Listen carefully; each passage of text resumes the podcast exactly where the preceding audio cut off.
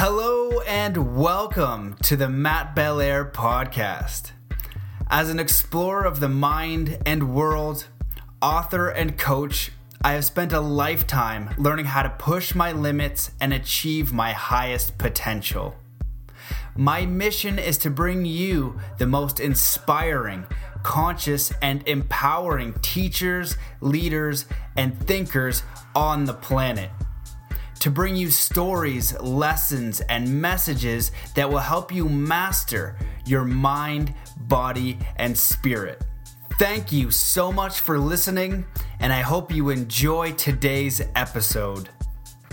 Well, hello and good day, you righteous human being. What a privilege and honor to be with you again. I hope that wherever you are listening to this that you are doing fantastic. You're in for it today because we have another fantastic episode of the show. We have the man Nick Egan on and we are talking about the art of transforming limitations. This is an amazing episode. We cover a lot of material in this, and it is all practical, helpful, and inspiring. We talk about Nick's time in Nepal and why he went to school for philosophy, uh, the Buddhist teachings he learned. We talk about reframing obstacles as opportunities, uh, tiring out the body to experience Zen, understanding what karma actually is, the fastest path to enlightenment, experiencing siddhis, the two types of enlightenment in Buddhism, exploring God, why your affirmations aren't working, the enlightened heart and mind, and that is just the tip of the iceberg. So you know you are in for a fantastic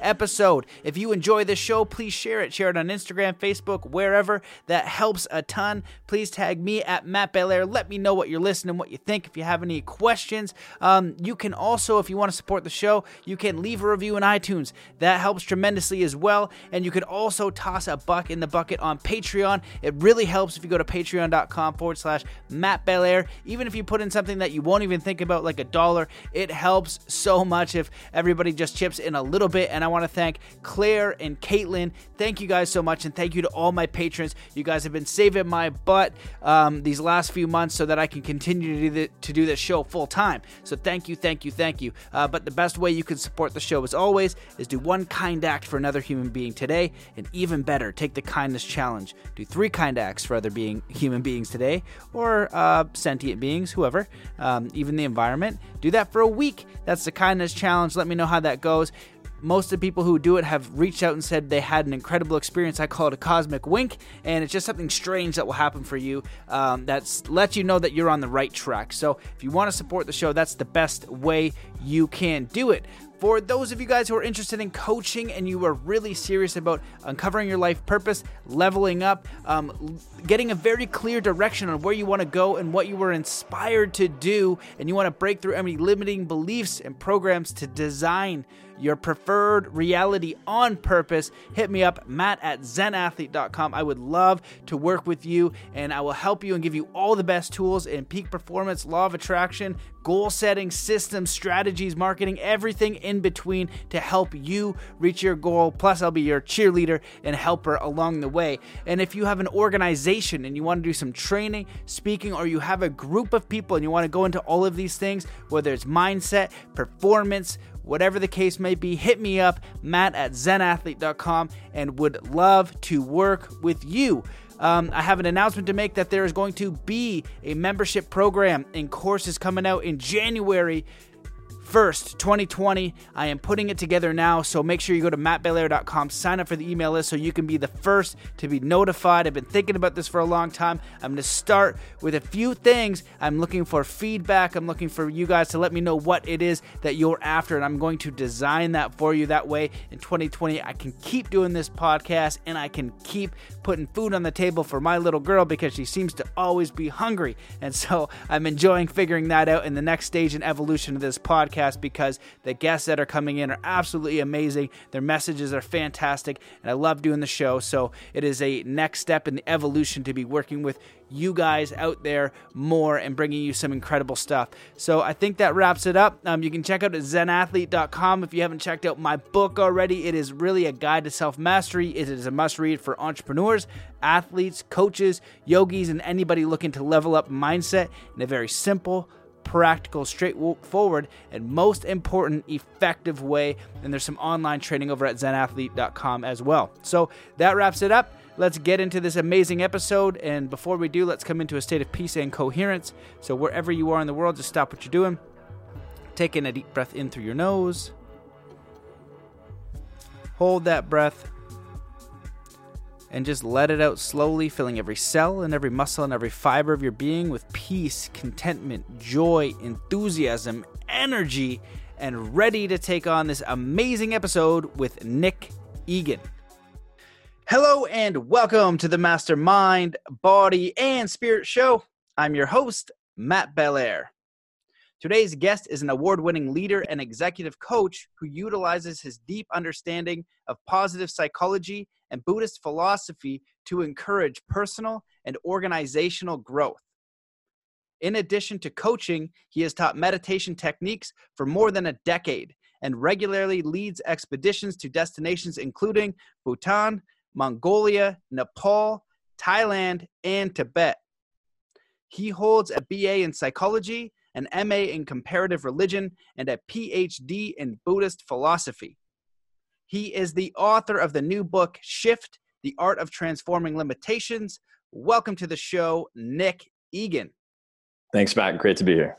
Yeah, man so excited to have you on the show. I love your background. We have uh, similar curiosities. Uh, I love that you have a PhD in Buddhism. So I, there's so many things that we can um, um, talk about, and you're exploring and traveling. And uh, I, I, got a chance to look over your book. It looks uh, very concise. You know, when somebody's able mm. to kind of take these concepts that can be a little bit confusing and make them very concise. I could read that in your writing right away. So obviously you have experience, you know what you're talking about. Um, so why don't we just begin by giving the audience a little bit of uh, knowledge about your background, uh, what you've been up to, and how you got to writing the book and everything you're doing now.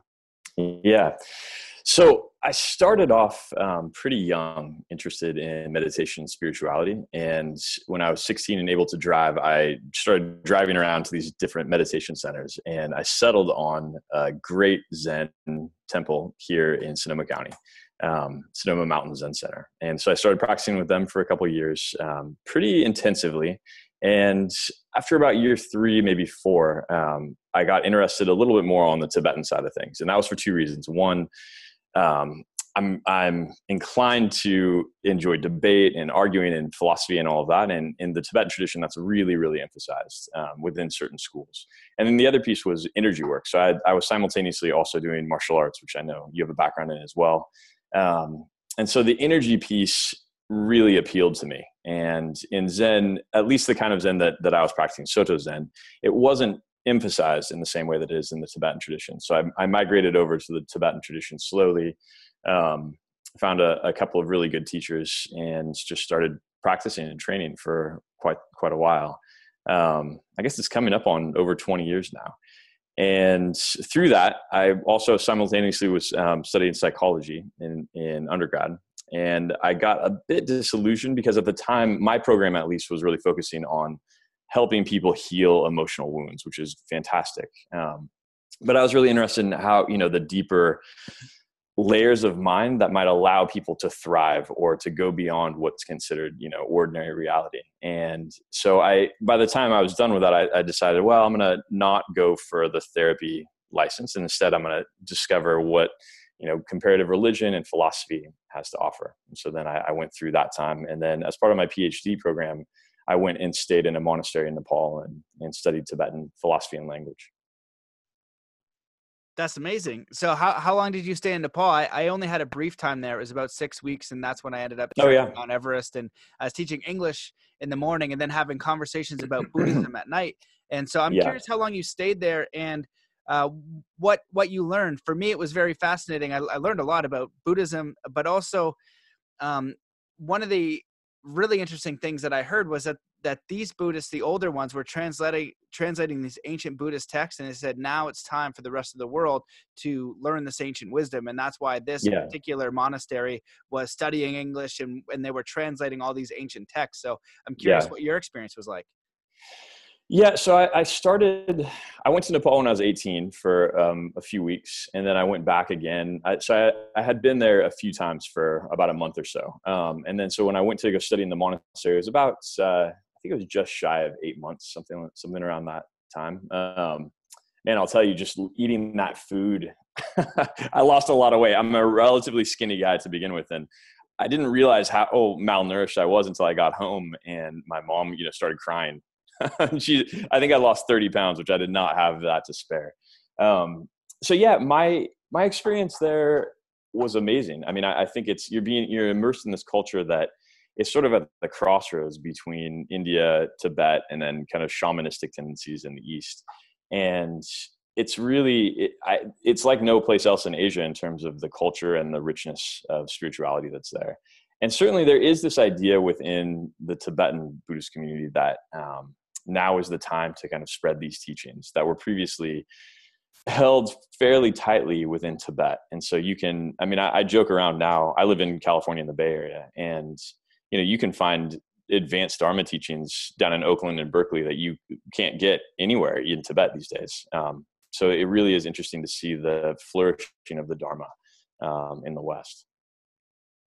Hmm, that's fascinating. So well let's dive into a little bit about your book because it's mm-hmm. it's very concise you know i'll read some of the chapters because i think it's they're they're great topics but transform your story reclaim your limit, li, limitless potential mm-hmm. transform fixation go beyond mm-hmm. definitions uh, transform difficulty obstacles are opportunities which is a very powerful perspective to have uh, mm-hmm. transform urgency identify your priority and eliminate panic panic um, I'm just gonna read all of them because they're all great. Transform attachment, let go of the useless, and discover space for the useful. Transform impatience, discover the benefits of frustration, which I definitely want you to talk about because I'm constantly frustrated.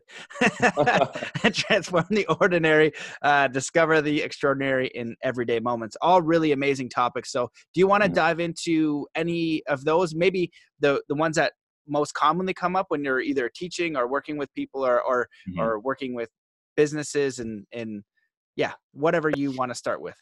Yeah so it's funny because i've been trying to write the book for a long time and even though i, I do have permission to teach buddhism in a certain way um, i didn't really feel comfortable creating a buddhist book. I mean there, there are plenty of amazing teachers out there that are just that have these books that are phenomenal you know at lots of different levels both beginner to very advanced um, and so I kept hitting this roadblock until I gave myself permission one day to say, you know, what if I don't write a Buddhist book, but instead write a book for anybody and everybody that happens to also lean on my background within Buddhism and within psychology and within organizational psychology in particular. Um, so that that's when it really started to flow. So it's funny, yes, I draw a lot on the Buddhist tradition, but my hope is that anybody can pick it up and use it, whether you have some connection to the tradition or not. Um, because it really is about personal development, not necessarily enlightenment as such. Um, although I, I, think taking to the extreme, you would you can understand a little bit more about how to get there. Um, so anyway, yeah, just going to uh, just the patience part. I mean, reframing reframing tolerance and patience and in the face of an obstacle like a challenge or an annoyance or a, it could be either a situation or a person right? And so we think about these things as something to avoid but actually those are the very things that we need to train. And so some of the, an analogy that i often use with my clients um, is that you you go to the gym and there are heavy weights and you you want to choose progressively heavier weights in order to get stronger. And when you're doing it right it doesn't feel pleasurable. I mean, you can learn to enjoy it, right? You can learn to feel the burn and enjoy that. But at the first go, it, it's like, oh, this is this kind of hurts, and then you're sore afterwards. But then you go toward that again and again and again, and that's that. We never get mad at the weights for being heavy, right? But but we walk around in our daily life and we are mad at like the situation or the person that's bothering us. But if we look at it as like a spiritual training ground, or even just a psychological training ground, then it can become um, actually quite pleasurable and you can learn to appreciate the growth that comes with the quote unquote burn.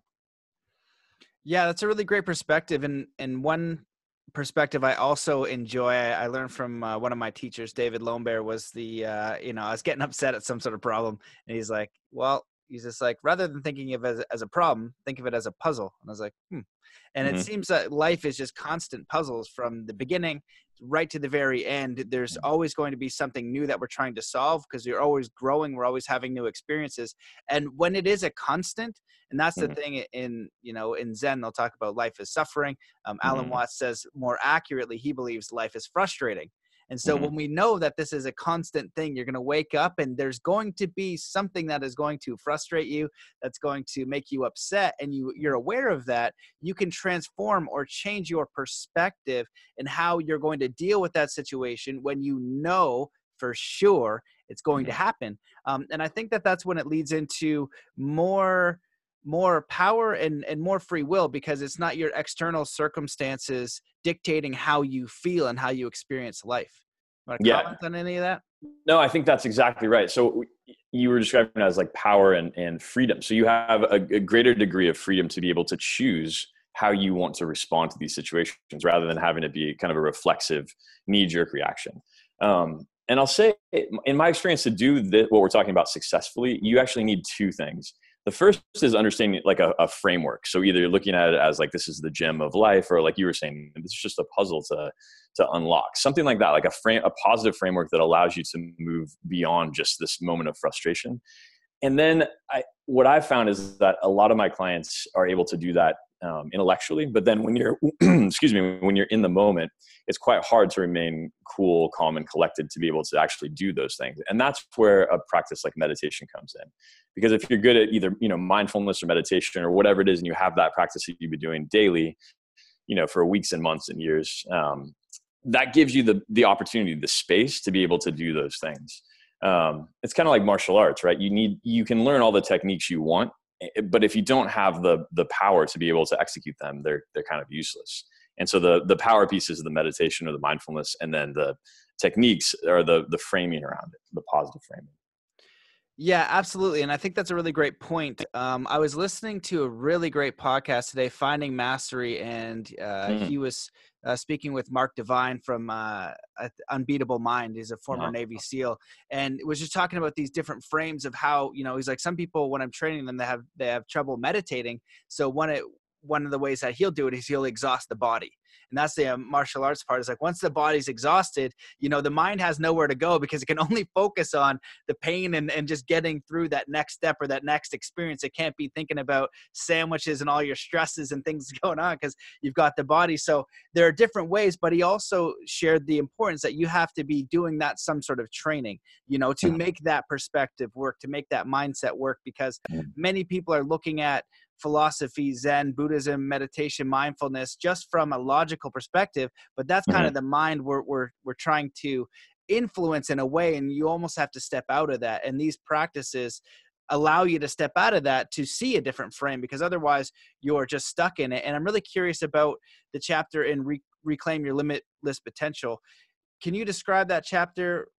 like in, in what you're trying to share with that and what the teaching is sure yeah, I, first I want to go back to something you said about um, like really tiring out the body to allow the mind to kind of settle down. Um, it really reminds me of my first Zen teacher. He used to say, you know, you need to get steamrolled, and the way that he was meant steamrolled was, you know, you don't you don't meditate for five minutes here, 20 minutes there, every other day or, or whatever. It was like you sit down, you meditate. We're going to meditate for four hours straight, not moving you know, or like an entire day. You're going to meditate 15 hours in this day and then go to sleep and do it again. And then it's like, that's a way it sounds i think painful or maybe impossible to a lot of beginners but even for a beginner if you do that just hold the hold the space for that um, it's possible to make a lot of progress very very quickly and it's just you have to like steamroll the mind and so i think that some of our some of the problem with people's um, experience around this is just not not diving into it deeply enough. You know we're so afraid of a little bit of discomfort both mentally and and physically that it can really hinder us for sure so anyway, oops. well, yeah, I was gonna, I was gonna add on to that too. I was just, uh, I take notes yeah. as we go along, but but it's such sure. a great concept, and it's something that I absolutely learned through martial arts. It's mm-hmm. it's going towards discomfort, and I'm no expert at it. I know people like you know David Goggins and the Navy SEALs, and what other people uh, have done. Um, I just heard this documentary, The Iron Cowboy. I forget his name. It's on Netflix, but this guy, holy shit! I just found out did a marathon every day for 50 days in 50 states is unbelievable. That's crazy. Uh, wait, no, not a marathon. Imagine. Sorry, sorry. Way worse than that. A triathlon. So oh. including a marathon, you know what I mean?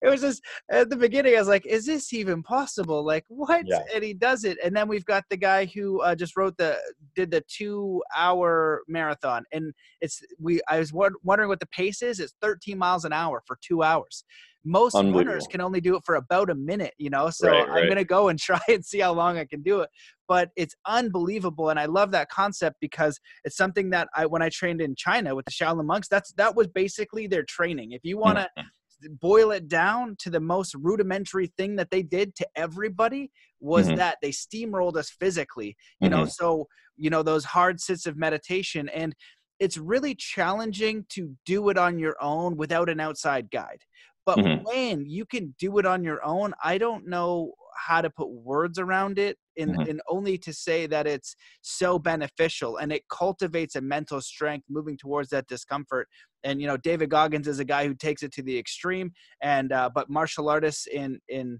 um, china and many around the world they're able to do it themselves and even if they do it a little bit but being able to of your own free will and volition push mm-hmm. yourself right. to discomfort beyond that limit that you think it is. And uh, there's so much value in that. I don't know how to describe it, but your point is is very valid. Yeah, and I think it's interesting too. So when you talk about the physical disciplines, that's sort of easy to see. Like everybody can see. Oh my gosh! So the, you know, this guy did you know triathlons every day for however many days, fifty days. That you can measure. And, and I think now we're just coming to the point where the scientific instrumentation is such that we can actually see what's the equivalent of that in terms of meditation. You know, people that meditate three years in retreat, 10 years in retreat, things like that. Like what, how do we, how do we see that? And I think that's what's um, so interesting about living in this time right now is that 10 15 20 years ago we weren't able to measure that and now we are and it's blowing scientists minds and it's like wow this guy's brain is actually physically different. It's like yeah of course. If you meditate in a cave for 10 years what do you, what else did you expect? But that's kind of news on the scientific front. So i think it's an it's an exciting time because yes everybody's looking for a shortcut and a hack and all of that. But you know the scientific method is quite valuable and and once it's applied to the spiritual i think it actually can be a very beneficial tool to kind of jump things up to the next level. Yeah, yeah, man, 100%. I, I, totally agree. And that's, you know, for me, writing Zen Athlete and the hope there mm-hmm. was like sharing the, uh, you know, the mindset tools that mm-hmm. all the greatest athletes have talked about and martial artists have been doing for decades, mm-hmm. you know, mm-hmm. making it simple. But the challenge is when you go to the gym, your body hurts. And so mm-hmm. to convince people that visualization works, that mm-hmm. understanding your, your internal dialogue works, but this is the stuff that transforms your life and you don't need to be an athlete. But these are simple tools that people have been talking about forever. So again, it's a it's a really great point. They're simple they're simple ideas, but sometimes tough to execute or feel. It's like when I was younger, like you meditating and, and looking at all this stuff, it's not a physical thing right mm-hmm. but it was like kind of this feeling and that's kind of when you get into spirituality and nature and uh, i was actually i just did a little getaway with my um, girlfriend and and you know i talk about these stories that you know, I was like, well, trying to discern like what the hell am I actually doing with the podcast? And I was like, part of the thing that I that I attempt to do is share with people that there is some sort of universal force out there that's beyond our mm-hmm. understanding and i have mm-hmm. experienced it directly several times and she told me this story about um, when she was younger she's like i know what you're talking about and and was talking about she had a decision in her life to make and she's like if it's yes um, i'd like red roses, right? And if mm-hmm. it's no, uh, I would like uh, uh, dead roses. So mm-hmm. roses and then dead roses. And so she said she'd been doing that for about a week or so, and then all of a sudden just let it go. And a part of like the manifestation process, if I've heard, anyways, like you got to do it with like non-attachment. So when you're finally right. like, okay, I'm gonna let it go, which is way harder uh, done than said. Um, she said she come downstairs at her friend's house, and somebody said, "Where did these roses come from?" And there were dead roses on the table and nobody had known where they had come from and they were at the house and it's like we were all there. There's no one else home. You know what i mean? We yeah. had been downstairs a few minutes before. You know where did these things come from?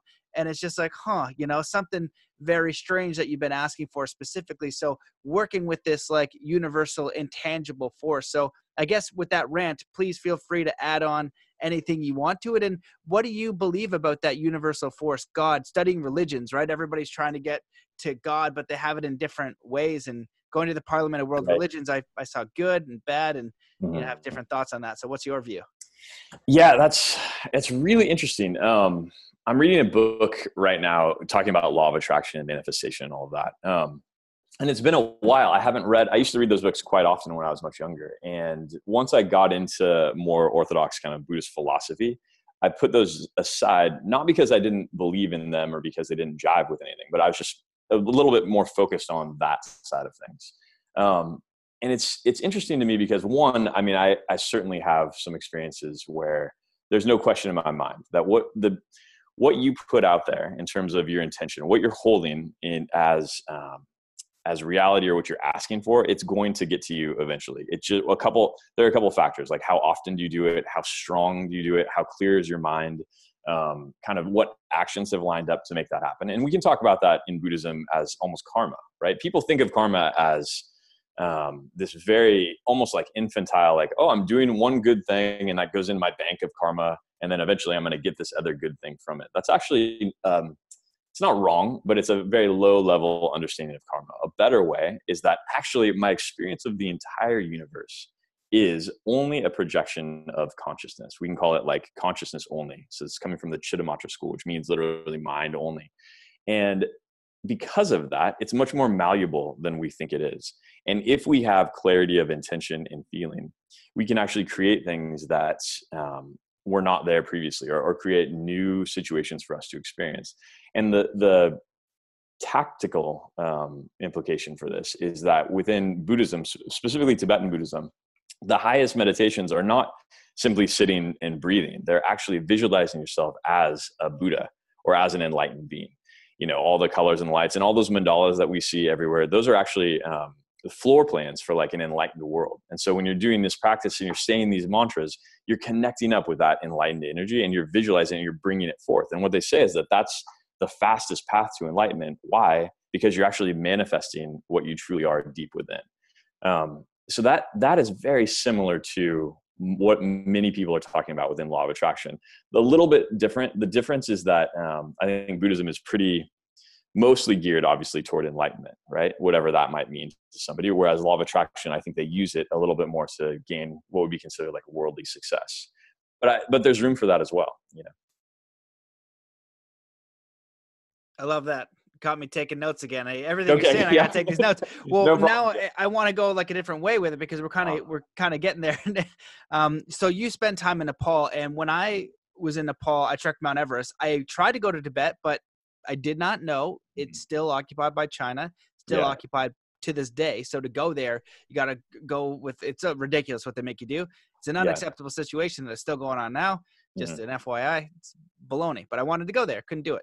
So was in Nepal, trek Mount Everest, and on the way up to Mount Everest, I look and it's like three days up, and I look across the Himalayas in the middle of winter, and there is a massive temple on the other side. And I asked yeah. my guides, I was like, who the heck is over there? How do you even get there? And they're like, we don't know.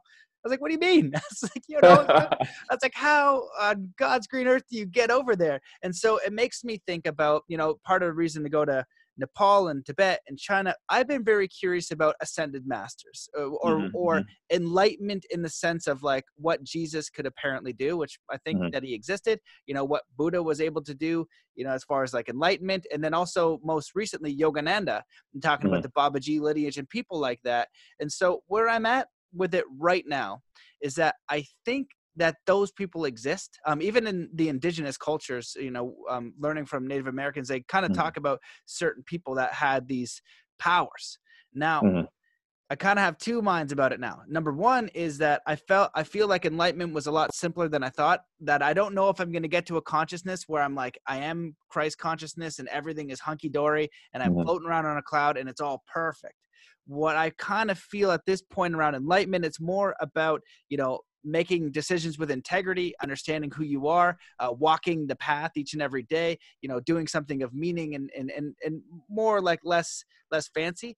That mm-hmm. being said, I do think that maybe that consciousness is possible and that there are beings and people that exist now or in the past that have experienced them so they can do like you know obviously if you've you've read autobiography of a yogi right mm-hmm. yeah so part of the you know those teachers doing those wild things. So, did right. you, when you were in Nepal, ever experience or hear of anyone like that, or what are your thoughts around that field of people whether it's like jesus and studying comparative religions you have mm-hmm. different people that sure. can do certain things so what are your thoughts on, on all of that and also god in particular yeah that's i could throw the bus at you and...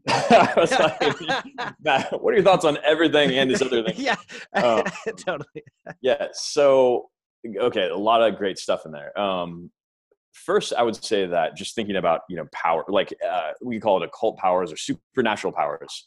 Um, there's certainly in at least in the buddhist tradition and in my own experience there are many many people that have varying degrees of that. And even i think or, quote unquote ordinary people many people that i know have had experiences like your your girlfriend's experience that would be considered almost like a like a power type of thing in sanskrit it's called a siddhi, like an accomplishment s-i-d-d-h-i um, so I, I'm a huge believer in those kind of things, both from experience and from just on the philosophical side. Now, the challenge is that's not exactly the same as enlightenment.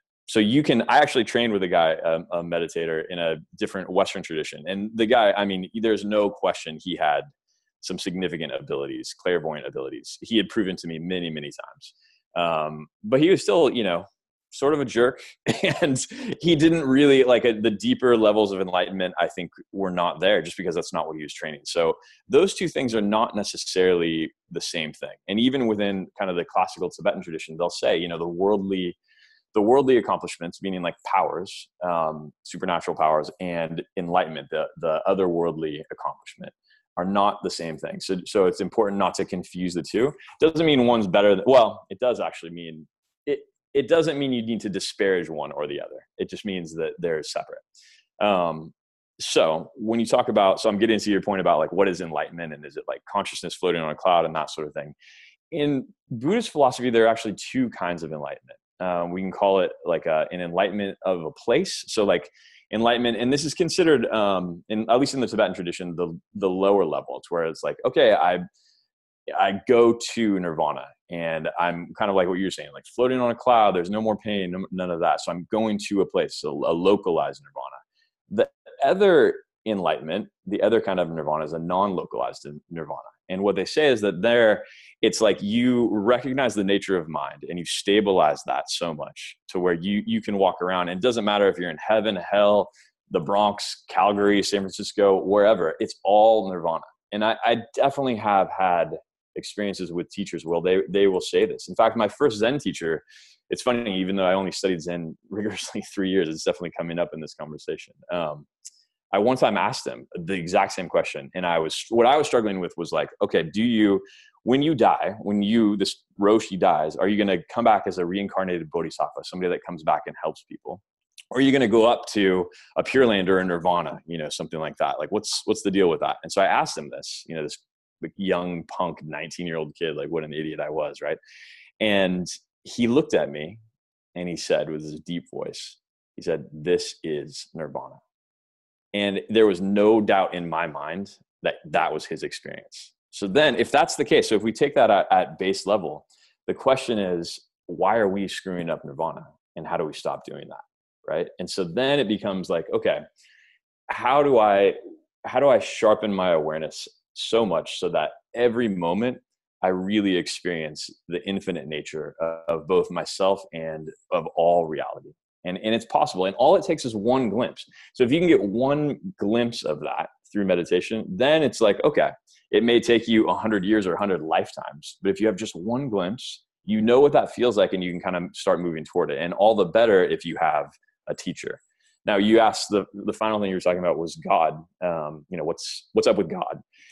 and like my personal beliefs and also kind of the, the Buddhist beliefs in general. Um, within within the Tibetan school, and I would say most elements of Mahayana Buddhism, meaning the northern part of Buddhism that you find in China, Japan, there's an understanding that they talk about emptiness, right? Like, oh, emptiness and or nothingness or voidness. Sometimes it gets translated as shunyata is the Sanskrit term. And what, what that means is that it's empty of limitation it doesn't mean there's like nothing there. It just means it's interconnected with everything else. And so when you get every little bit of something interconnected with every little bit of everything else throughout all the vast universe or universes, whatever whatever it counts as that, what you get is there really is no birth and no death ultimately. And instead it's like almost like a universal divine energy. And in fact in the in sanskrit the word would be deva which means like you could translate it as god but it actually just means divine d-e-v-a deva. And like everything is deva like that which is very so if you're talking about god it's not so much that there's a creator god that's separate from it's that everything is god itself. And, the analogy that i like to give is it's like the entire world everything would be made out of gold. And some things that are made out of gold are beautiful and other things that are made out of gold are like murder weapons or whatever or ugly things. But actually at its essence it's all gold and so we forget that. Instead what we get stuck in is the manifestation meaning like oh that's a nice gold pot or oh that's a terrible ugly gold sculpture something like that. But actually at its fundamental level it's all gold. And at the fundamental level of experience it's all divine meaning all god. Awesome man. Those are really amazing uh, explanations of very challenging and and deep questions. So beautiful answers. There's a lot that i'm curious about in, in what you've said and just in in general but I'm trying to decide which way I want to go with it. What yeah. will be the most useful? Because my brain is going all kinds of different directions. Sure, sure. Okay, so I guess what I'll start with is, um, oh yeah, I wanted to mention this. You know, you, you said a lot of things that I agree with. In Yogananda, he wrote a, a, a very small book called Scientific Affirmations, and he talked mm. about why you are trying to manifest something but it doesn't work. Why you're using affirmations and they don't work. And essentially what he's saying is you're not adding any spiritual will. And so he talks mm-hmm. about like these methods being scientific in that the universe is electromagnetic and you need to put a force to it. And it's mm-hmm. so you're wanting this thing that you're affirming and you're asking the universe for, but you're putting no will towards it. So it's like if you are this empty pond, you know, you'd be mm. putting like one ounce maybe, like, I mm-hmm. want this ideal lover or I want this ideal job, and you just say it, but there's no actual energy or emotion. Which could be, you know, Dr. Joe Dispenza's work. He says your emotion is the magnetic charge and your thoughts are the electric charge to the quantum universe, or oh. However interesting. Very, yeah. Very interesting stuff. Yeah. So when um so what he's suggesting is that you need to put that will in there. And the example that I use is we're going around talking about these affirmations. And the same with uh, you know, sports and visualization and, and manifesting whatever the heck you want there's there's no emotion so it's like if you want to learn how to do a backflip before you've done one the more real you can make it and the more excited you are when you land it the mm-hmm. more likely you're going to have it the more real you can make that affirmation of the love or whatever so it's like we put an ounce in it's like oh you know like i'd like my ideal job or i am living my ideal life or whatever but if mm-hmm. you take the example of a mother whose child is like under a car and it's burning and she yeah. like this there's documented cases of this the mother lifts up the car she's not worried about how much she squats she's not worried about how strong she is she is just putting every ounce of her will of her being of her essence into making that thing move to mm-hmm. save the daughter. So can you imagine if we had our affirmations and our goals and our desires and we put that amount versus the little piddles that we do when we say an affirmation? And it kind of leads to the point when you're talking about these uh, spiritual powers or the manifestation powers. When you're doing it just to manifest let's say you want to manifest materialism money is fine. We need money to survive. You can you can do that. But if you're just manifesting cars and money and houses mm-hmm. for the sake of them and another house and another house is not going to lead to really permanent fulfillment. That's the mm-hmm. idea. You know what i mean? Those things are great to share but there's more than just the material thing. So you can manifest money.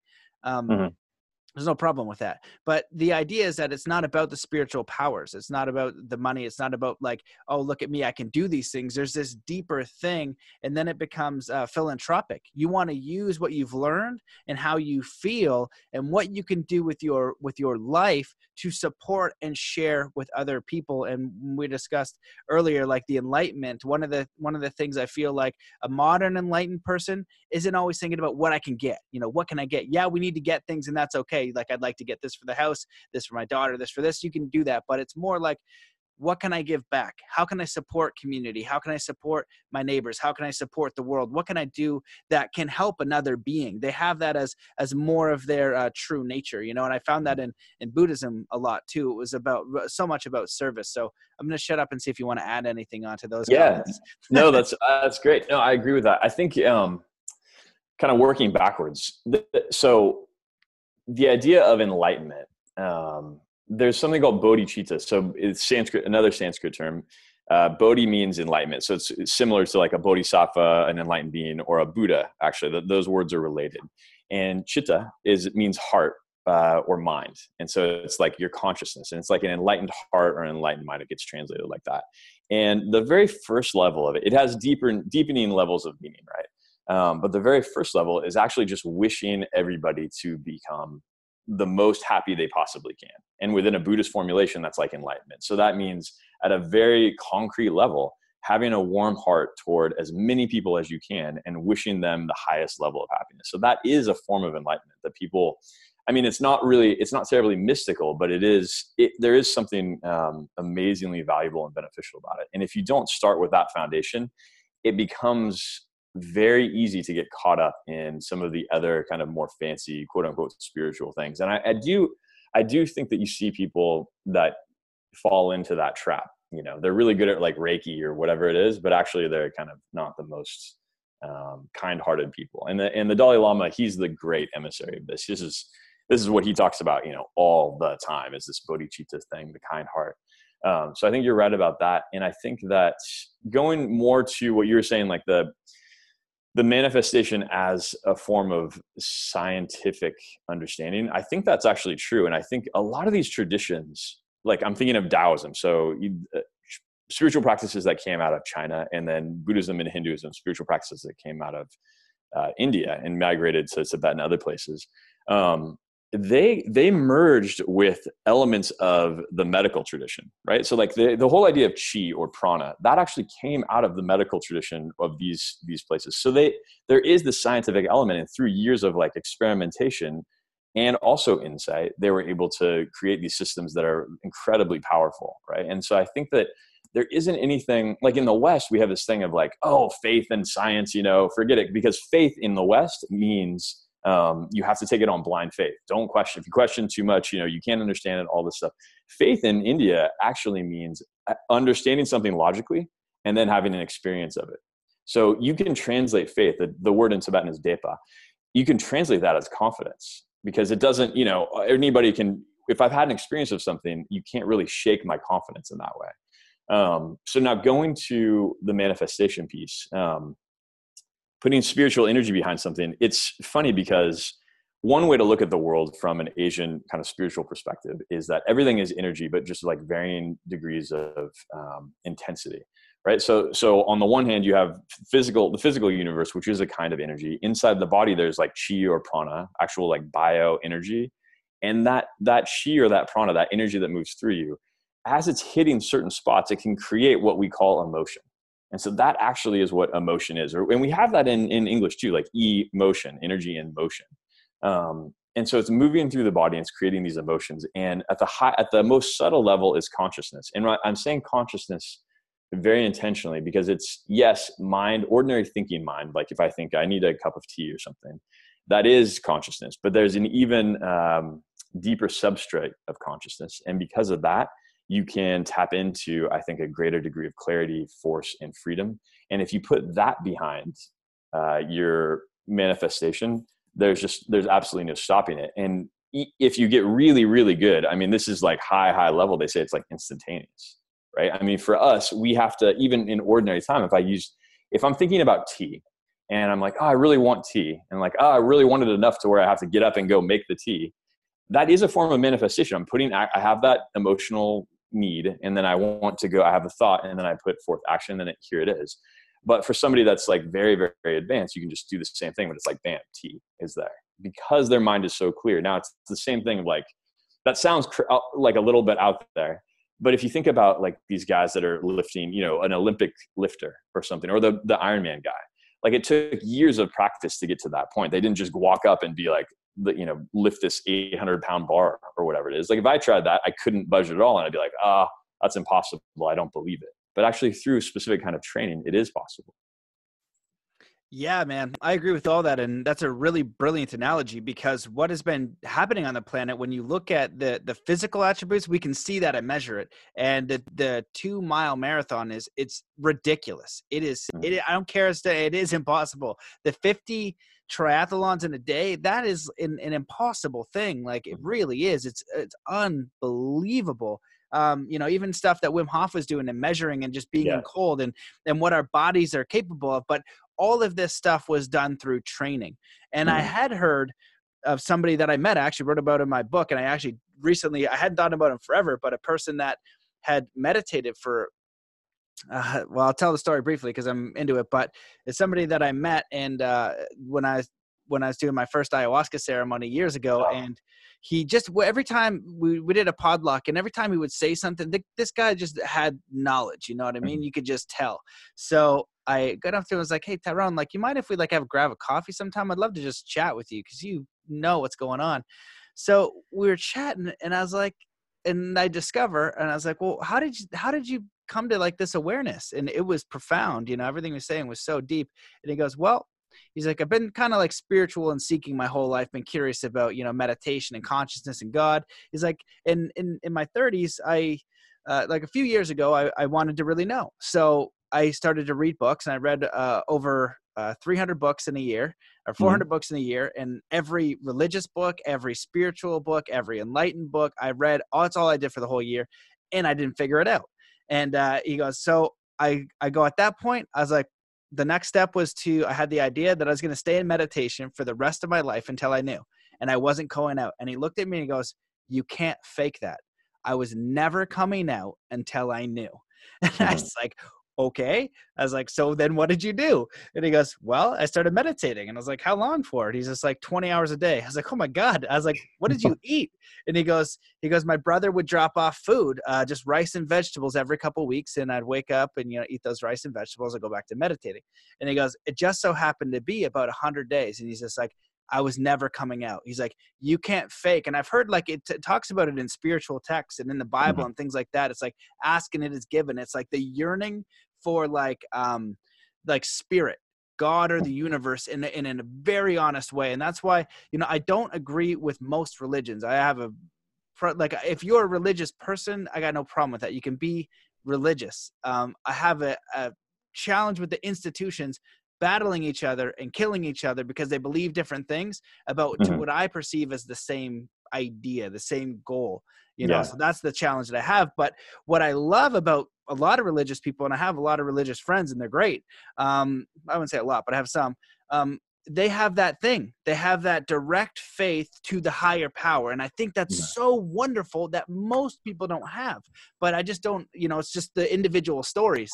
And I've been having like weekly conversations with um, uh, Jehovah Witness. You know, which, but I was like, Uh-huh. it's just like this you just have this one story and you can't see anyone else's point of view you know and Mhm. that's that's where i get squirrely but that faith that they have to that higher power that that honest yearning um and Mhm. so that's what tyrone did and that's he's he wasn't coming out until he he had it and he said just so happened to be 100 days i felt like i was getting electrocuted and i Mhm. didn't know if water had leaked in and i was actually being electrocuted because i've been meditating for so long um Mm. so i just surrendered to it and then you've had the experience and I've had it too. It's kind of like oneness mind or non-local mind or whatever. Mhm. It's indescribable. So he described it in a, in a, in a few certain ways. And, um, you know, oh yeah. And so as this guy is talking to me, man, I had put my hands underneath my, my seat because my body was floating up, but I wasn't Mm. registering what was happening. It felt like I was coming out of my body Mhm, and I mhm. was like, what the heck? I tell him to take a break. I have to go pee. I go into the bathroom. I go pee. My face is moving. It's like Mm. I'm on psychedelics. And I'm just like, what in the flying bejesus is happening right now? And I was yeah. like, this is so mental. And it's funny because two of my buddies, so I could get on the podcast and talk about it, we had had that same experience together two weeks previous. We were talking about all these spiritual concepts and we Mhm. had like a spiritual experience. Mm-hmm, and, mm-hmm. and one of my buddies made a comment and we're like, I'm just a weird human. So I thought I was going through it by myself, but they actually had it too. And so I had it with this individual person. It's a long winded way to say that he shared an example after that about how he'd come through. And I was like, well, he talked about a thing that he was able to manifest pretty mm. instantly um, around finances. And he's like, I have a lot of money, but it was something that I can measure. You know, he had mm-hmm. money from doing other stuff before. He's like, that wasn't the issue, but I wanted to do something that I couldn't measure. So, very long winded way to say, but when we want to manifest something, the first problem that I see in law of attraction is it's just material. We need material stuff, yes, but where we're going, how we want to shape, who we want to be, what we want to learn, how we want to grow, how we want to give back goes far beyond just the material. Material mm-hmm. is one part of it that is welcomed and necessary, but not the most important. It's just a byproduct. You can be mm-hmm. happy with nothing and you can manifest tons and give back tons too. Mm-hmm. Um, the second thing is the idea that like you want to do the 50 triathlons, you start training. Mm-hmm, Over mm-hmm. time, you're going to get to that goal if you keep with consistency. But if you can give yourself something, a worthy goal that gives you a lifetime, Mm-hmm. right? uh, that you're willing to work. The master in China that could break stone um, mm-hmm. spent years in meditation and mm-hmm. hard qigong, poking a tree to do something that was impossible. So what if that that goal of what your possibility was was so inspiring to you it just kind of unfolded as you went along it's not about just like oh I'm going to go manifest this. It's like I really want to because it's who I am. It's a part of my being. It's my connection with nature. And I think if you can line those things up, we must manifest the thing that we want. Even if yeah. it's the house and the family, you might get it 30, 40, 50. It's like, oh, but that's a part of this whole bigger picture that I'm mm-hmm. uh, embodying. So that was a huge story. You can feel free to uh, add on and, and, and comment as you wish. But it, it goes back to the question that I wanted to ask originally, and I'm very curious about is I think that everybody has limitless potential. I think that anybody mm-hmm. can create and live an absolutely extraordinary life. Um, mm-hmm. But we're kind of misdirected in our thinking and time frames and convoluted that we're not able to give ourselves a clear picture of something that would be meaningful to work at for a mm-hmm. long period of time because that's probably what's going to be required but through your mastery you might get to the point where you can friggin' do a triathlon for 50 days in a row. That is unbelievable, right? right? But it would have taken you a while to get to that first one. You know what I mean? Mm-hmm. And better and better and better at whatever that next manifestation version or creation of what you would uh, like to bring forth, what you'd like to manifest. Mm-hmm. Yeah, no, I think that's exactly right. That's a, those are cool stories. I have a, a couple thoughts kind of going back to the beginning. One, um, being around people that are spiritually advanced. I don't, you know, who knows, enlightened or not enlightened, whatever, but people that have had those experiences, it is, there is something that gets transmitted, um, spirit to spirit or consciousness to consciousness. And it, it's, it gets talked about in the Tibetan tradition as like a pointing out instruction. And I've had that experience with a few teachers where it's like, you just get zapped, like, you know, it's, I think it feels different for different people, but it's like you're zapped by lightning or something. And, and, you're having this experience, but it's not really of your own volition. It's kind of like you're tasting their experience a little bit. Like being around, if you ever get a chance to, you know, actually physically meet His Holiness the Dalai Lama, that without a doubt, I mean, for me, many, many times that that came through. Um, so there, so yes, I think that's very real. And I think the more time you spend with those kind of people, the more that rubs off on you. There's a saying in India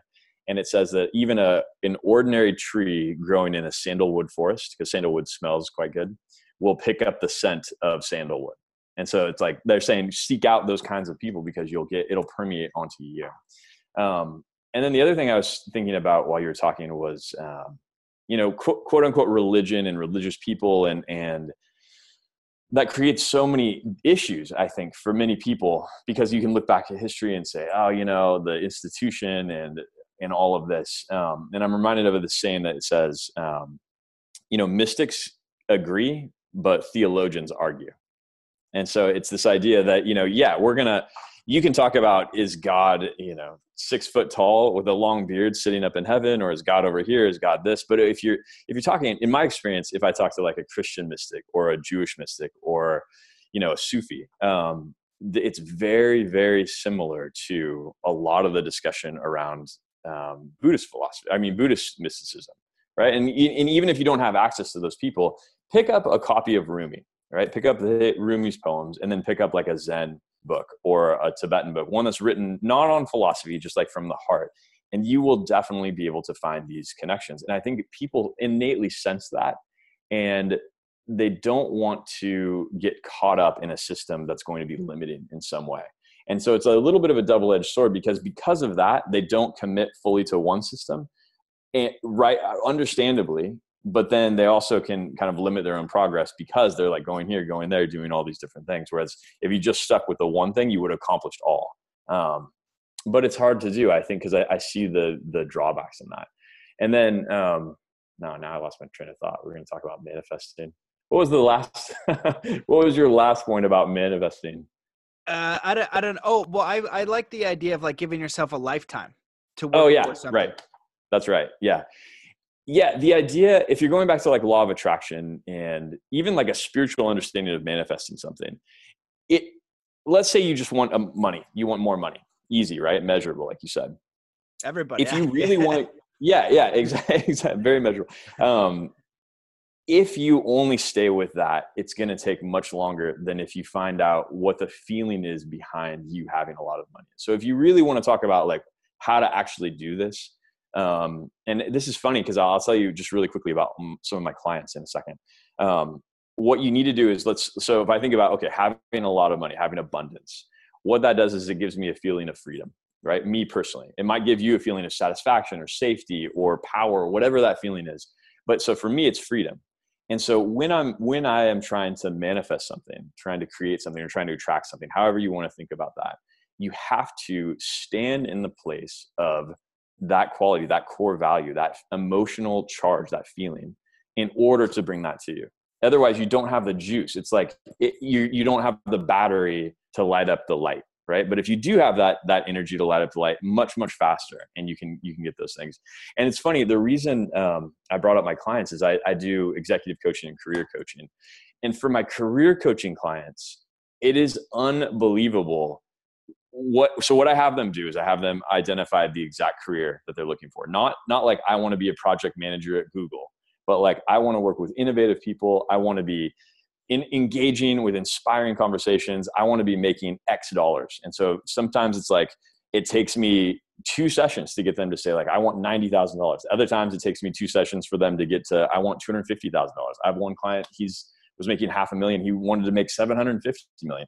Everybody has their their limit of what it is you know it's all in the mind and it's like the more we can push yourself push yourself and get to that point the better you're going to be in terms of creating that reality. Now I, the reason i bring that up is because every single client that i've had that does this practice and what i have them do is either create a vision board or create a list or email themselves whatever it is. If they do the practice right unbelievable like within a few months they get exactly what they're looking for like down to the thousand dollar amount and that's where it's like it's completely impressive to me that they're able to create that within their life. That's amazing and I, I totally agree because when I'm working with clients, it's the same thing. And, and these practices and these principles have been around. They're just not popularized. Yeah. And again, it's not physical. So, so many people have such resistance to using them. Um, mm-hmm. But like, that's why I use a sport example so often. It's because the sport is a physical manif- manifestation of what mm-hmm. the body is capable of, how fast we can go, how strong we can be. And it all starts in the mind. And when you are a martial artist as a kid, you understand that's what it is. It's mind, body. But then that's how the spiritual experience comes in. You mm-hmm. know, and that's where it goes beyond you. You realize that you are a part of everything, that this is a very special experience to be having. And if you're in that and you're fulfilled and you're doing well, you're naturally going to want to support other people. So your highest vision, whatever that um, is, that's amazing. That's what the universe wants for you. That's what the environment wants for you. And that's how you're going to be able to give back to other people. So I'm curious with that process, if someone's listening, can you just give like the Coles notes? Is it, um, is it like a visualization that they'll do once they get really clear, like going through a process, getting very clear and then adding a visualization as a part of the practice? Yeah, actually, it's it's pretty simple. Um, the first, so for if I'm doing that kind of stuff, like law of attraction, we'll call it that um, the first thing is getting a clear vision around how you want to feel within that. And so not like i said I, I really i strongly discourage people from saying like i want to be a project manager at apple or whatever because you don't you don't actually know what the universe has in store for the possibilities for you to actually feel as successful as you want to feel. It may be in a totally different direction. You know, you may end up being an author and going on Oprah. Who, who knows what what that's going to look like? So, one, getting a clear set of what it is that you want to actually bring forth, um, but being very specific about you know the actual dollar amount. I think that's important, and trying to stretch that up, trying to push that up as much as you can. Then identifying the core feelings around that, like okay I will feel creative, I will feel inspired, and I will feel free. Let's say it's like that. And then I have them actually create that feeling like close your eyes, you know, while we're on the phone or on a Zoom meeting. And, and imagine what that feels like and try to step into that feeling and where does it where is it located in your body and see if you can increase that like turn the dial up and, and let that permeate all of your cells and then from that point you can read the email that you wrote to yourself or look at your vision board or visualize if you're inclined toward that you know those things reading reading an email that you've sent to yourself of affirmations or putting up a vision board those are just visualization tools right? It, it, triggers something within our mind to be able to do that. So if you're skilled at visualization you don't even need to do it. And you just imagine that happening. And then you have to kind of rinse and repeat. So that you have to for my clients i tell them you have to do it every single day. And for the first week you know i want them to check in with me like I, are you did you do it today? Um, and if not why not? And what's what's getting lost there um, so that's that's really the the formula and it's pretty simple and it has these amazing results hmm. well i figured out at the end why it works for your clients because you force the accountability and that's yeah. a that's the challenge when when we're doing this type of work it get mm-hmm. it gets to the point sometimes where you don't know if it's working because mm-hmm. you can't feel it and it, and we want it so immediately so mm-hmm. we just give up mm-hmm. and for me, for whatever reason, I've just been very curious about this stuff. So I kind of go all in. And then mm. it's that point when you do it, you see the result. And you, if you're journaling it, if you're writing it down, if you're asking questions, hmm. um, you're going to be able to measure it and be like, oh, smokes. You know what I mean? That's, mm-hmm. that's how it came. Like it actually did work. So it's up to each individual to find their own proof and to have the resolve to do it consistently, to, mm-hmm. to follow through a process, to really commit to experiment. Cause it's really not that much time, but there's enough information out there to give us enough reason to add it as a part of our practice. And even yeah. in the very sense of just how we live and navigate our lives because many people live in, in what I've kind of referred to as like default mode or taskless mm. consciousness where we get up and you know you could be making a lot of money you could be making no money it doesn't matter but it's like like uh you know like the elections coming up in Canada you know so many people are mm. you know on the elections and they're that's important to them and that's totally fine but it's just like what does that other person mean to your own freedom to the mm. to the quality of life to to what choices you have each and every day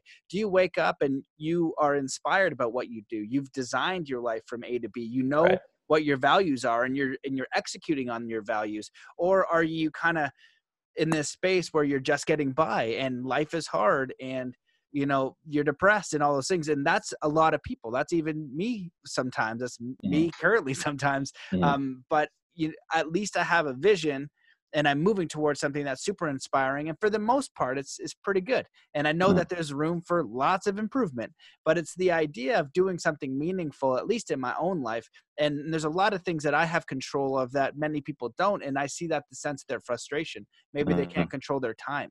You know, mm-hmm. they're showing up. Like, where does your body show up? Uh, I actually just did a, a, coaching call with a with a person, and it was so funny. He said that uh, he had this experience and um, where he got a he had a vision of himself at his computer he was doing finances and mm. it showed the past five years of his life or whatever time frame it was and it removed the computer and he had realized at this moment that he had actually had been doing nothing at all. Nobody had ever thanked him. He'd not done anything He just saw his the five years flash in banking and just removed the computer. And he had realized he was just sitting in a chair staring at a screen, and that's that was his life. That's how, and, and some people just like kind of live on the beach. Some people snowboard. Some people explore nature. Some people do all these different versions of being alive, of mm-hmm. being human. Being human, having the human experience, designing your life is so far beyond just your job. But in, in Buddhism and Zen, and, and I think a lot of the concepts uh, people talk about is your vocation. That's more mm-hmm. about like, who are you? Mm-hmm. What do you want to learn? What are you good at? Maybe you're a swordsmith maybe you're right. an artist. Maybe you're a tech guy because you just love it and that's who you are and you're fully immersed in there. But that's your vocation. It's you expressing as yourself and then the job manifests around that. Yeah. Yeah i think that's a great way to put it and i think you're right to point out kind of the repetition the training aspect i think is where a lot of people fall down especially if they don't have a coach and you don't see these immediate results and they're kind of like on the fence like this is some woo stuff. Does it work um, and i think in my experience where people fall down is either not having enough juice behind it not having enough emotional or spiritual power behind it or not doing it long enough like not finding a way to structure it so that it's not even a choice. It's like that's something you do right? Like we don't i don't wake up and choose to brush my teeth. I just wake up and it's i'm brushing my teeth. So it's it's that kind of practice. Um, and creating your life and, and a vocation it's very often that the world needs exactly what you most want to give. And i think that that's easy to forget when we get caught up in the rat race of daily life. It's easy i mean it's easy i forget it all the time too even though i'm you know helping coaching people with that. And the more we can go back to that by actually stepping into the qualities that we most want to manifest and this goes back to like let's say around money or around your career it's like joy. Okay i'm thinking about that and i get a sense of joy the more you can actually live in joy at the moment the easier and the faster that actual outside thing is going to manifest. It's just our our world is only a reflection of our internal situation our internal reality. And so it's real it's kind of almost ironic that the thing that you're hoping to give you joy is really only going to come when you find a way to stand in your own joy at the moment. And that's the training. Yeah yeah i agree. It's challenging a lot again a lot easier uh, said than done but it, but i find it to be very very true and you know I, am just kind of reminded of a good friend adam poole. I have to tell him i mentioned him on the podcast but uh, he grew up a farmer and oh. he had this crazy work ethic but uh, he picked up a computer at like 18 and he's like he's doing incredibly well and like he's worked for you know the super bowl and and these big the biggest big things and he could like do the the graphics and he could animate it and he could he could just do uh-huh. all this stuff but i'll tell you characteristics about this person he's the most giving person i've ever met he mm-hmm. just is always giving when we were in whistler he'd be hooking up everybody's computer getting them saw just because mm-hmm. we didn't know what we were doing he you know he would always be doing that and he would never complain this mm. guy, that was another facet. He'd never complain, and he just would have this idea, this work ethic, this appreciation, and just always giving back. And to see him receive it just like makes so much sense. And I'm so happy for him because he's such a good guy and the most deserving. But some of those elements, you know, like just consistency, um, mm. appreciation and just being being it and so you know there's the example too of jim carrey where he talked about you know seeing getting paid a million dollars for his acting mm-hmm. skills and yeah. feeling that and feeling that and there's story after story the same with you know that's one idea but the way that it manifests physically too with people who are doing like high dives or mm-hmm. olympic high diving they spend a lot of time in visualization the more mm-hmm. complicated the move the more difficult the task the more time in visualization and it's the mm-hmm. exact same time with uh, whatever you're trying to manifest in your reality mm-hmm. using that as a part of the process because there's so much information about why that works now you can go mm-hmm. find it but you really got to get yourself into the practice just to get a little taste a uni- universal wink where you're like oh you know what this actually does work and it's it's you know it's part of my daily my daily mm-hmm. process i'd say it's like visualization is like the squats as a species, we all want strong legs. Somebody figured out that you just do squats every now and then, you know, right. like squats with weights. And now yeah. all, some people are going around with super strong legs, you know what I mean? I have distance, and some of us aren't. But it's just like, yo, I've been telling you, bro, you got to squat. right. I mean? But why would I, I, don't understand why we just put something heavy on my back and then stand up? It doesn't make any sense. You got to yeah. try it to have the experience. Yeah, yeah, exactly. I mean, that's the thing. Confidence breeds more success.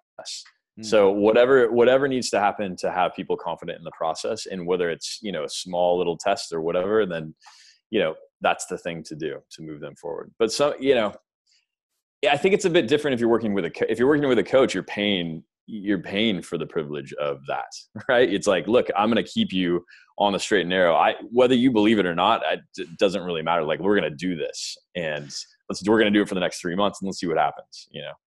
Yeah, yeah, 100%, man. Well, man, all of this has been such a uh, fantastic insight. I've really enjoyed the conversation with you. I want to ask um, is there anything that you wish that I had asked, or is there anything that you want to discuss before we um, finish for today?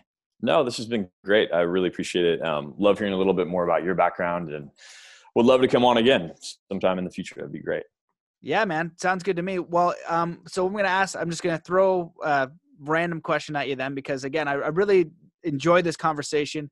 Um, I talk more than I usually did, so apologies to my audience if, if you wanted uh, Nick to speak more. But uh, really, I really enjoyed this, man. You really know what you're talking about. You're an expert, humble, and uh, putting out really good information. What would you, you, offer to people who like are struggling right now? Like for everything that you've you've kind of learned, you know, what would you like to say around like just helping an individual find their own path, their own empowerment if they're in a little bit of a rough spot? And then also just I'd be curious about your thoughts on how we could move toward world peace because I want to I want to discuss that more on the podcast mm-hmm. um, mm-hmm. because I think it's so important. I think it's something that is possible within our lifetime. Mm-hmm. I think that religions have played a huge part in, in, why we've had war on the planet because uh, they're killing over their beliefs, and that's mm-hmm. really what's happening. Is we're having these massive wars, whether it's nationalities or beliefs in gods or different things.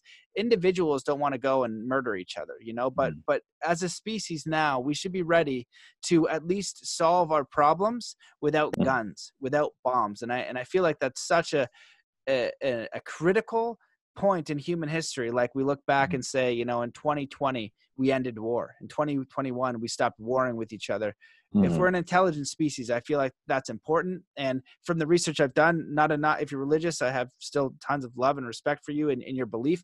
But it does seem those institutions battling each other's, if you look back in time, are where these wars were stemming from and, and still continue to have a huge influence. We need to mm-hmm. cultivate a belief, but also tolerance in someone else's view as well. So mm-hmm. you being uh, studied in that, I'd be curious to your opinion. Yeah, that's that's a big question. Um, well going to the the first part of what would i offer somebody struggling? And i mean i you know i've certainly had times in my life where that have been difficult that i've struggled through regardless of any amount of meditation experience. And maybe it does give you i know it does it does give you a certain kind of strength to be able to see things in a different way and to be able to move through it maybe more effortlessly than otherwise. But even if you don't have that background, I think that there are two things that have really helped me. One is trying to frame something in the positive. And the way that I look at that is like what we were talking about early, early on. Like, what is the learning here for me? Like, this is a really painful, really crappy experience. Um, you know, it feels really out of control. I can think of myself as a victim, even. Or I could turn, turn this around and say, you know, this is an amazing training ground. I'm in this simulation called life and what is it that i'm meant to learn here and how can i learn that even faster by leaning into it? That's the first thing and then the other thing is just you know some sometimes for me it's like the frustration or the any anger any kind of like quote unquote negative emotions they come from wanting something to be other than it is instead of really letting go and just experiencing the moment of what's going on. You know whatever whatever the big problem is like what's what's going on right now? You know what what does the seat feel like? What does the air smell like? That kind of thing um, and just staying present with it. And those two things can really help get you through some rocky patches but i know it's not easy um, even for if somebody's had training. And then to your other point about world peace um, I, I know that there are many many conflicts wars wars battles conflicts that are in the name of religion or in the name of ideology or in the name of this or that. In my from my perspective um, every single war or conflict actually arises over a scarcity of resources. So there's one group that has a scarcity of resources and another group that doesn't and that it, that creates this attention between the two. So if you look at like modern if you look at arab nations and the modern west right extremely low there's a huge gap in terms of the gdp relative to how many people there are. So it creates this tension of like, oh, they have and we don't, and how do we get some? And then there's this whole an ideology that builds up around that. Well, actually, they have that stuff, but they're infidels. Or, or on the American side, or on the Western side, it's like, well, you know, they have that stuff, but they're in the Stone Ages, or they don't have that stuff. It's because they're in the Stone Ages with their thinking and Sharia law and all that. And so what we do is we use those frameworks in order to vilify or create more distance between the two groups, right? We're in the in group when they're in the out group, the haves and have nots. And so, one, I think it's very rare for a, you know, a, a culture that is thriving to go out and make war on another culture that's also thriving. That's usually not what happens, almost never. Um, and so, if you can kind of create a more level playing field, and I'm not saying like total equality, I don't think that's actually even possible, but just a more level playing field, I think you're going to take away some of the root cause. But then on the deeper level, you know, the more you connect with your own inner peace, which I, I almost hate saying that term, but like an, an inner sense of quality where you're calm or you're loving or you're compassionate, those positive qualities, much, much harder to have that person on an individual level go out and like shoot somebody down with a drone or whatever it is. So I think that as these tools become more um, useful and used within society and not necessarily attached to an ideology, I think that actually is a key to move forward. And, and the Dalai Lama talks about this a lot that inner peace creates outer peace. And it, and it goes along with what we've been talking about this whole time that the inner qualities that you most have access to are the very things that are going to orient and organize your experience of the world. And it seems like magic, and it kind of is. Beautifully stated, man. Love that insight. I love that idea.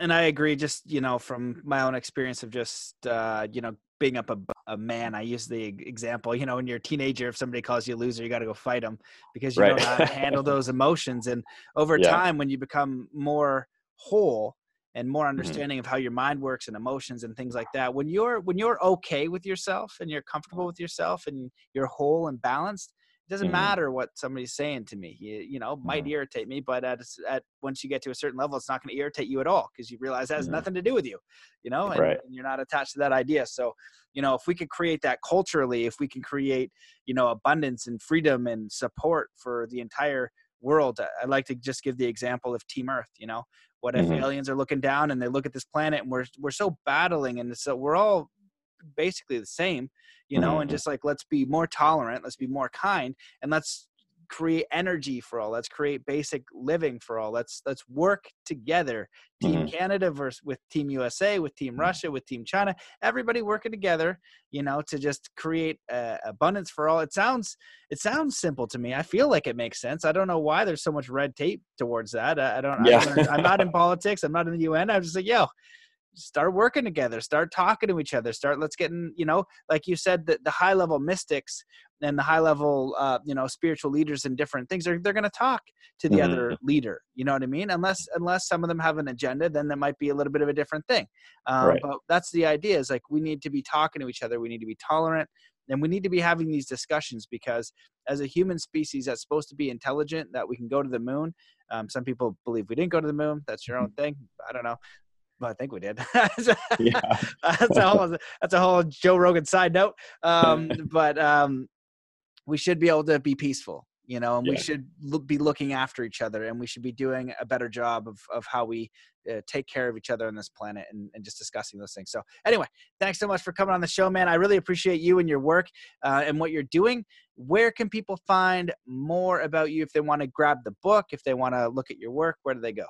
Yeah, thanks for having me, Matt. It's been great. I really appreciate the conversation. Um, best way to find the book is Amazon, Shift, The Art of Transforming Limitations. You can find it also Target online, uh, Barnes & Noble, places like that. Um, best way to connect with me personally is either through LinkedIn uh, or my website is nickeganphd.com. You can shoot me a message over there. I respond within 24 to 48 hours.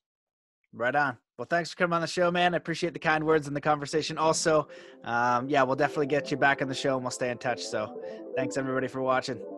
Thank you. Take care. Peace. Rock and roll, everybody. There you have it. That an amazing episode with Nick Egan. I hope that you enjoyed it. He really knows his stuff. What an amazing guy. What an amazing episode. I invite you to check out his book, The Art of Transformation, or The Art of Transforming Limitations. Sorry, obviously he knows what he's talking about, full of wisdom, full of humility, uh, very knowledgeable, and very practical insights that can help you improve your mindset, improve your spirit, and improve your life. So I really enjoyed this podcast. If you want to share and support, please leave a review in iTunes. That helps. Share it. Share it on forums and Instagrams. Write a blog, anything like that to help get the word out. It helps immensely to spread the word. Uh, thank you to all my patrons. If you go to patreon.com forward slash Matt Belair, that helps so much. So thank you guys for doing that. But the kind acts are the absolute best thing that you can do to support the show. And I am looking for your feedback. Hit me up at Matt Belair on Instagram, Facebook uh, Matt at Zen Athlete, an email. Let me know what you like about the show. If there's any guests you want me to have on, what do you want for these upcoming courses in 2020, January 1st? Sign up for that email list because there's going to be some things coming down the pipe just for you. So I want to hear your feedback and uh, and yeah, I just want to hear from all of you guys. So let me know. I'm looking forward to 2020. Thank you guys for being here so far. I really appreciate you, everybody who's listened, who supported the show. Uh, much love and appreciation. So let's uh, close this up by coming to a state of peace and coherence wherever you are in the world. just stop what you're doing. Take in a deep breath in through your nose. Hold that breath and just let it out slowly, filling every cell and every muscle and every fiber of your being with peace, joy, contentment, energy, focus, inspiration, enthusiasm, and ready to take on the rest of the day. So, thank you so much for listening, and we'll see you in the next episode.